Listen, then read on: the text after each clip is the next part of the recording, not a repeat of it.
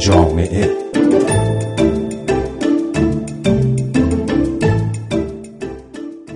سلام می‌کنم به شما در یک عصر جمعه دیگر عصر جمعه که عطر بهار کم کم در اون به مشام می‌رسه. من فهیمه خزرهیدری هستم. خوش آمدید به یک مجله جامعه دیگر از رادیو فردا.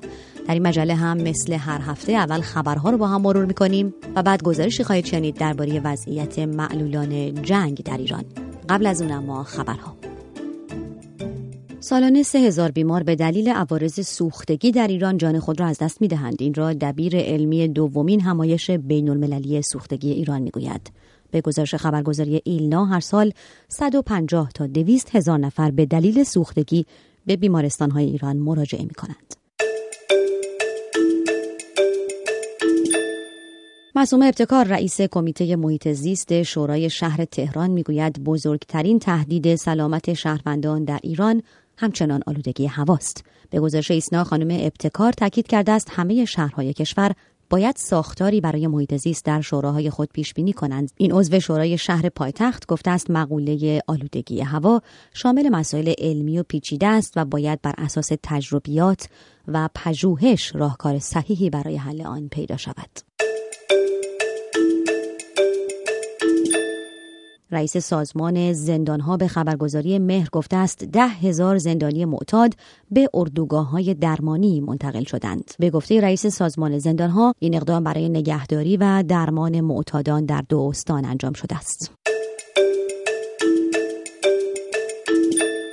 و بیش از 20 تخت بیمارستانی در شب چهارشنبه سوری به تختهای بیمارستان متحری افسوده خواهد شد. سوپروایزر آموزش بیمارستان متحری به خبرگزاری ایلنا گفته است که این بیمارستان در شب چهارشنبه سوری در آماده باشه کامل به سر می‌برد. او همچنین گفته است خیلی از بیمارانی که در شب چهارشنبه سوری به این بیمارستان مراجعه می کنند دچار آسیب های چشمی شدید شدند و در بسیاری از موارد نیاز به قطع اندام دارند. بعضی هاشان خودسوزی می کنند. بعضی ها خودشان را حلقاویز کردند. گروهی هم دارو خوردند و خودشان را مسموم کردند. شاید ترین اختلال روانپزشکیشان افسردگی است و اسکیزوفرنی. خودشان هم می‌گویند پرخاشگر شدند و عصبیند. یکیشان همین چندی پیش میله آهنی دستش گرفت نگهبان اداره محل کارش مصدوم کرد شیشه های اداره را شکست و اینطور که خبرگزاری ایلنا گزارش داد سر آخر حقوقش به عنوان جریمه و تنبیه قطع شد و این انگار تیر آخر بود چرا که بلافاصله بعد از این حمله عصبی خودکشی کرد. خودکشی موفق از آب درآمد. کمی قبلتر یک معلم معلول جنگی در مسجد سلیمان خودش را پرت کرد توی دریاچه صد گتوند و مرد. مجلس شورای اسلامی هم از سال گذشته هنوز خودسوزی معلول جنگی را که البته رئیس مجلس گفت معلول جنگی نبوده به یاد دارد. نمونه ها بیشتر از اینند. تنها از سال 1367 تا سال 1377 82 پرونده از خودکشی معلولان 8 سال جنگ در ایران به ثبت رسیده. همه این سالها گذشته و امروز دو استاد دانشکده روانپزشکی دانشگاه علوم پزشکی بقیت الله پژوهشی انجام دادند درباره چون و چرای خودکشی موفق در میان معلولان جنگی. یافته این پژوهش را مجله پزشکی کوسر منتشر کرده. پژوهش دیگری انجام شده با موضوع متغیرهای مرتبط با خودکشی در معلولان جنگی که خودکشی موفق داشتند. مجله طب پزشکی. این پژوهش را که کاریست از پژوهشگران مرکز علوم رفتاری دانشگاه علوم پزشکی منتشر کرده. 1463 مورد مرگ معلولان جنگی به روش نمونهگیری غیر تصادفی ساده. از تاریخ 1359 تا 1381 بررسی شده. بیشترین روش به کار گرفته شده برای خودکشی حلقاویز کردن خود بوده است. و اکثر آنها که این گونه به زندگی خود پایان دادند زیر چهل سال داشتند. معلولان جنگی سالها پس از پایان جنگ ایران و عراق هنوز از عوارض آن رنج می‌برند.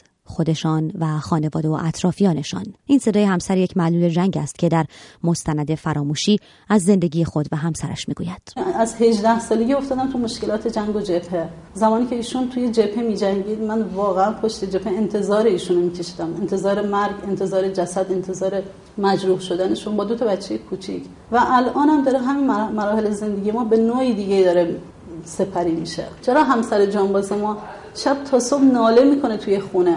پرستار بودن خیلی سختتر از بیمار بودنه.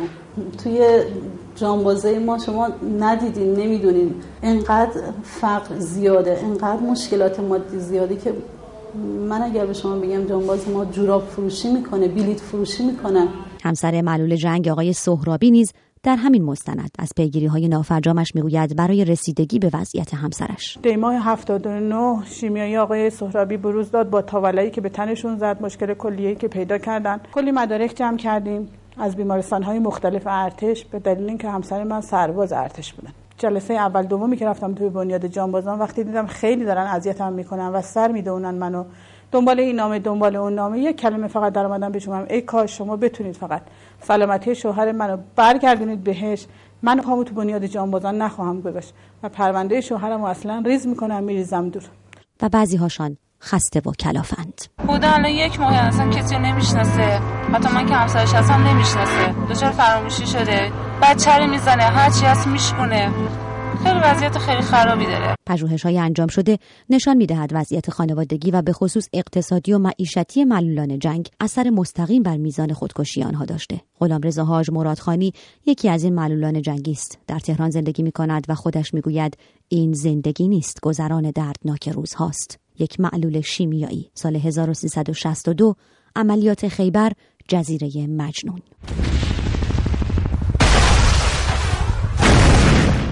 انفجار شیمیایی و گاز خردل از همان کنار دجله و فرات تا همه بیمارستان های پذیرای معلولان شیمیایی و تا امروز با او ماند. یک سال بعد از عملیات موفقیت آمیز خیبر ارتش عراق جزیره نفتی مجنون را پس گرفت. اما گاز خردل و عوارض شیمیایی را هیچ کس هرگز از غلامرضا حاج مرادخانی پس نگرفت. صدایش لکه های شیمیایی بر خود دارد. مرور زمان شیمیایی من حتی نظر به تو آشون نشاد بودم. این موقع من خون دارم بالا و اثر شیمیایی خرده. هم به مسئولین هم مسئولین مملکت مراجعه کردم. موقع آقای احمدی نژاد آقای زریدافان رئیس بندا شهید. از سه سال پیش هم ایشون ملاقاتی داشتم. میرم مشکل دارم. اگر جواب من داده میگم نامه بسنده کنه بری جفه به جای دیگه مسئولین که میرم دست رد به من هم مستقل هستم حتی این سری خودم نمی‌تونم بدم با این دریافته که من می‌گیرم جواب زندگی من نیست. این معلول جنگ فرزندان و همسر بیمار هم در خانه دارد. اولین مشکل تهیه دارو که تحریم و بحران ارزی بازارش را محدودتر از قبل هم کرده. او می‌گوید یخچال خانهاش را هم به ناچار برای تأمین داروهای گران قیمت و نایاب فروخته است. همچنین یه موقع دیابتش دولت تو کما سر من می‌شد پلش افتاده تو اما دارو به بدبختی تعیین می‌کنن. داروهاشون توی ایرانی داروهاش خارجیه. با دفتر قبول نمی‌کنن. من تقریبا دو هفته پیش یخچال خونم فروختم. بچه مریضون بردنش دکتر هر محصه که ممکن دست ریاضی گراسه کنم دست من رد می‌کنن. بفهمم مریضه نمی‌تونه بره. حتی من نامم دارم پزشکی مشکل روحی داره. سه سال مریضه نمی‌تونه بره. من نمی‌تونم کار کنم. من یه مقدار که من را میرم آدم نداشه نفسم می‌گیره. یا مشکل داره بخاطر هم اصابم خرابه من صد یازده تومن دریافتی منه این همه خیلی من وام دارم. وام نتونستم پرداخت کنم. و این گرونی نتونستم زندگی کنم. حتی خدا وکیلی تحصیل خودکشی گرفتم. که دیگه خجالت زحمت هم نکشم معلولان جنگ حرفهای زیادی دارند. اعتراضهای زیادی دارند. از جمله به وجود درصد معترضند. آنها می‌گویند معلولیت جنگی نباید درصد داشته باشد. این صدای یک معلول جنگ است. ساکن آسایشگاه معلولان جنگی تهران که در یوتیوب منتشر شده. من اومدم جانفشانی کردم. جواب انقلاب گفتم لبه اون آقا هم رفته اونم رفته. دلیل نداره که این آقا بگن آقا شما 30 درصدی؟ شما 15 درصدی شما 50 درصدی درصد معنایی نداره. اون روزی که جنگ شد چرا نمیدن میگن آقا ما به درصدتون نگاه می‌کنیم؟ اگه پاتو از اون خط بذاری اون برتر میشه 15 درصد. درصد یعنی چی؟ درجه داره ارتش بودن به خاطر نداشتن اعصاب کنترل اعصاب روان براتون اخراجم کردن یا باید بیام تو بیمارستان اعصاب روان بخوابم یا باید بیمارستان ساتان بخوابم. و معلول جنگی دیگر. آقا ما وقتی می‌خواستیم بریم رومی گریه می‌کردیم.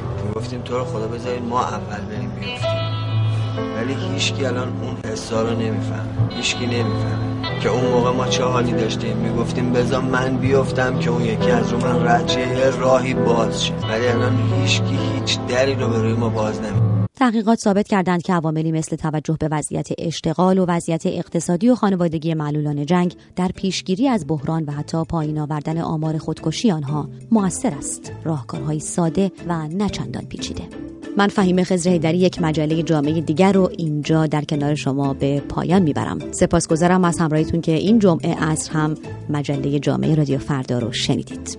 تا هفته دیگر و مجله جامعه دیگر با شما خداحافظی می‌کنم.